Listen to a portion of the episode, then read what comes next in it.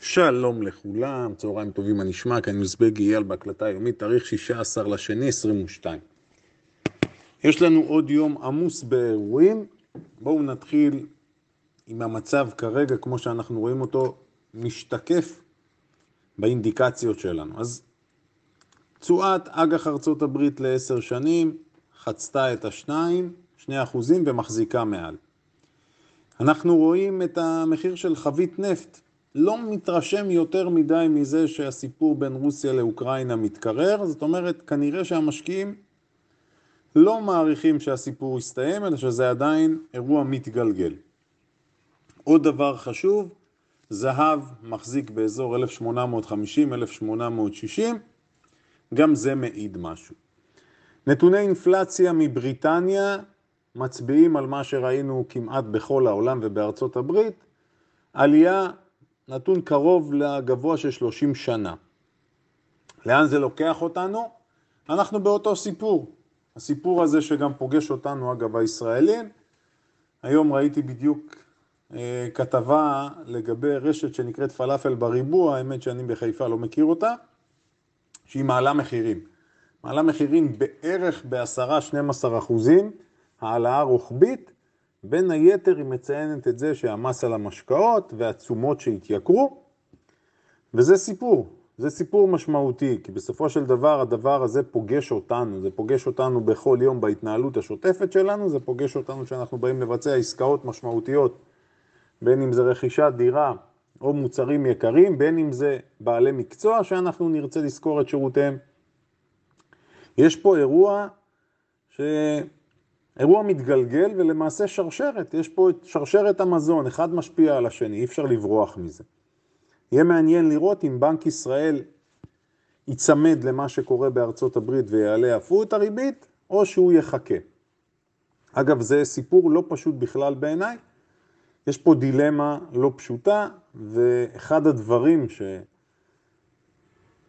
שבעיניי לפחות מייצג בצורה מצוינת את מה שקורה, זה שיש אוכלוסייה שממש אדישה לעליות המחירים, לא רק שהיא אדישה לעליות המחירים, היא למעשה מגבירה את הצריכה שלה, ואוכלוסייה אחרת שלמעשה נפגעת מזה פגיעה ישירה ונאלצת לקצץ לא במותרות אלא בדברים בסיסיים. נראה לאן זה הולך, אנחנו תמיד מעדיפים להיות אופטימיים.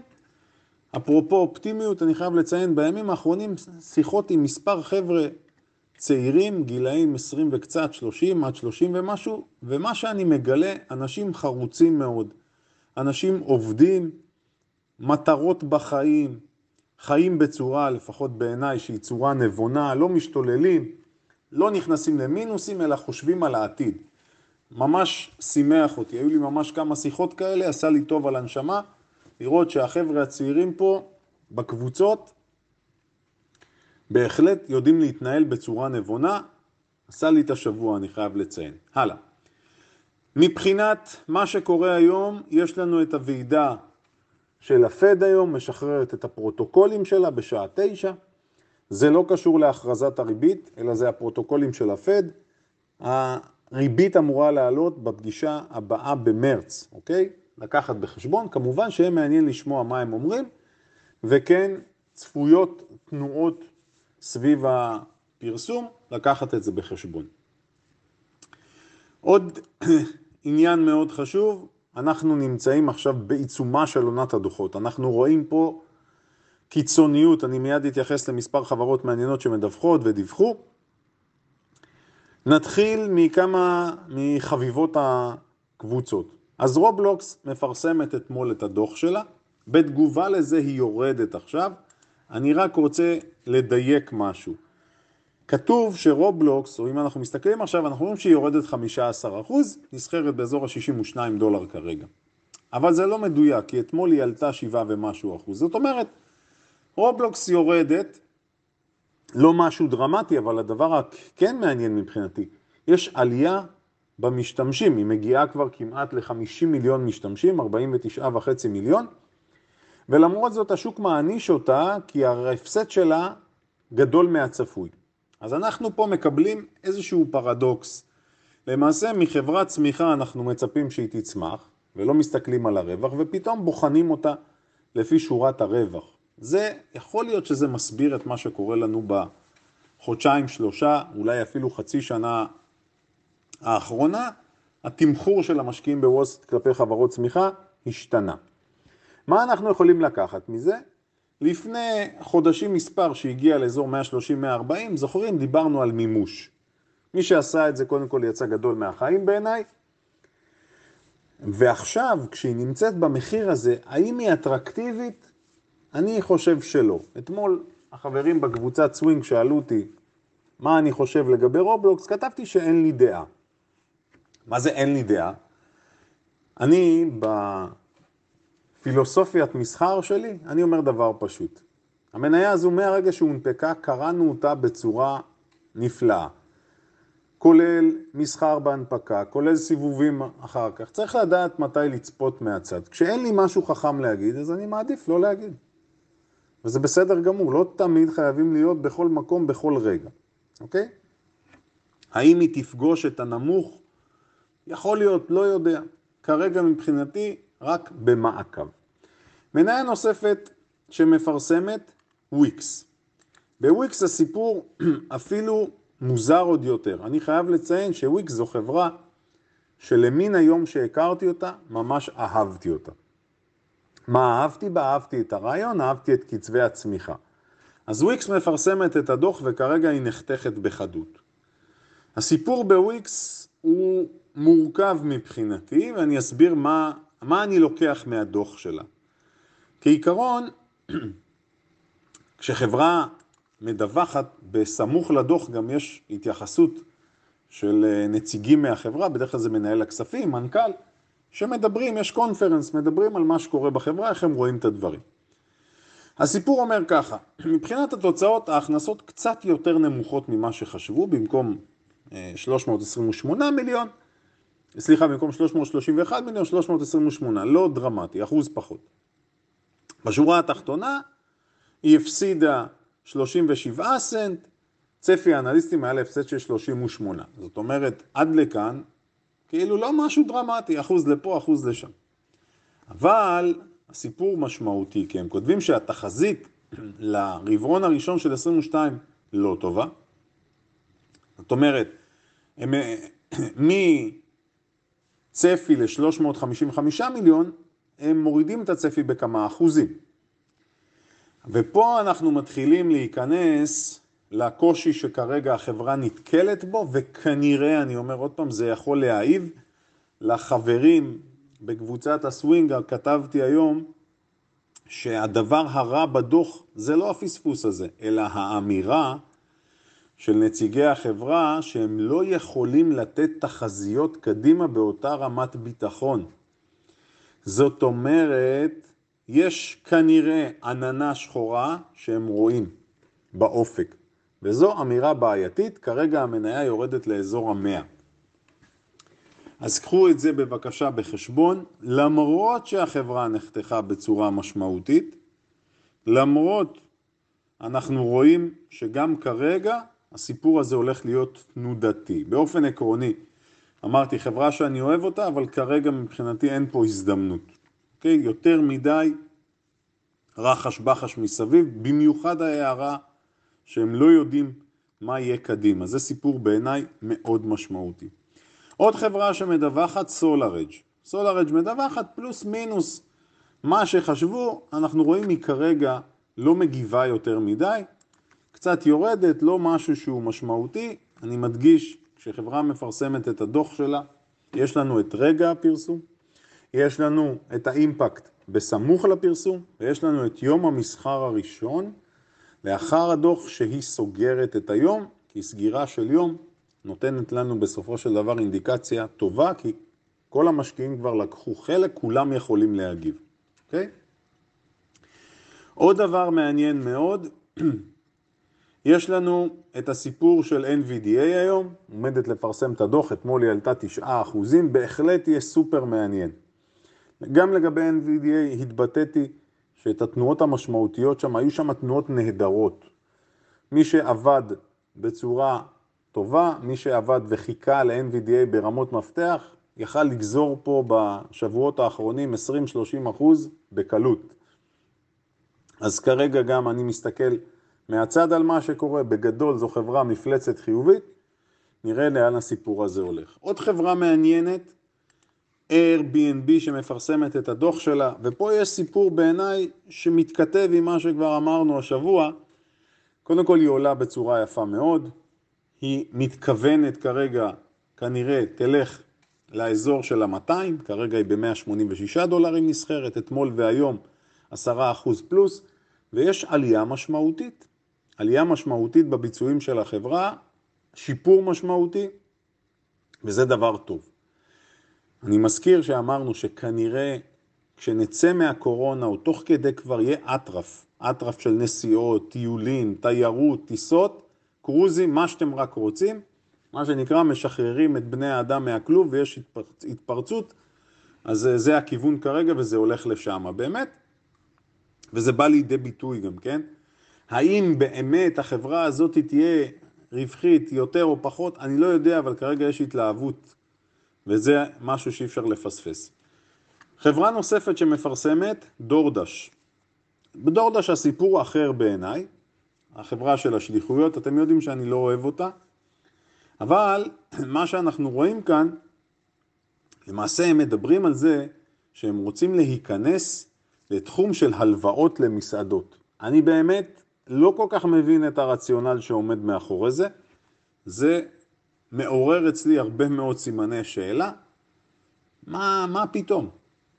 מסעדנות זה אחד מהתחומים הכי קשים שיש, הכי קשוחים, אחוזי סגירה ונפילה של עסקים גבוהים מאוד, לא מבין את זה.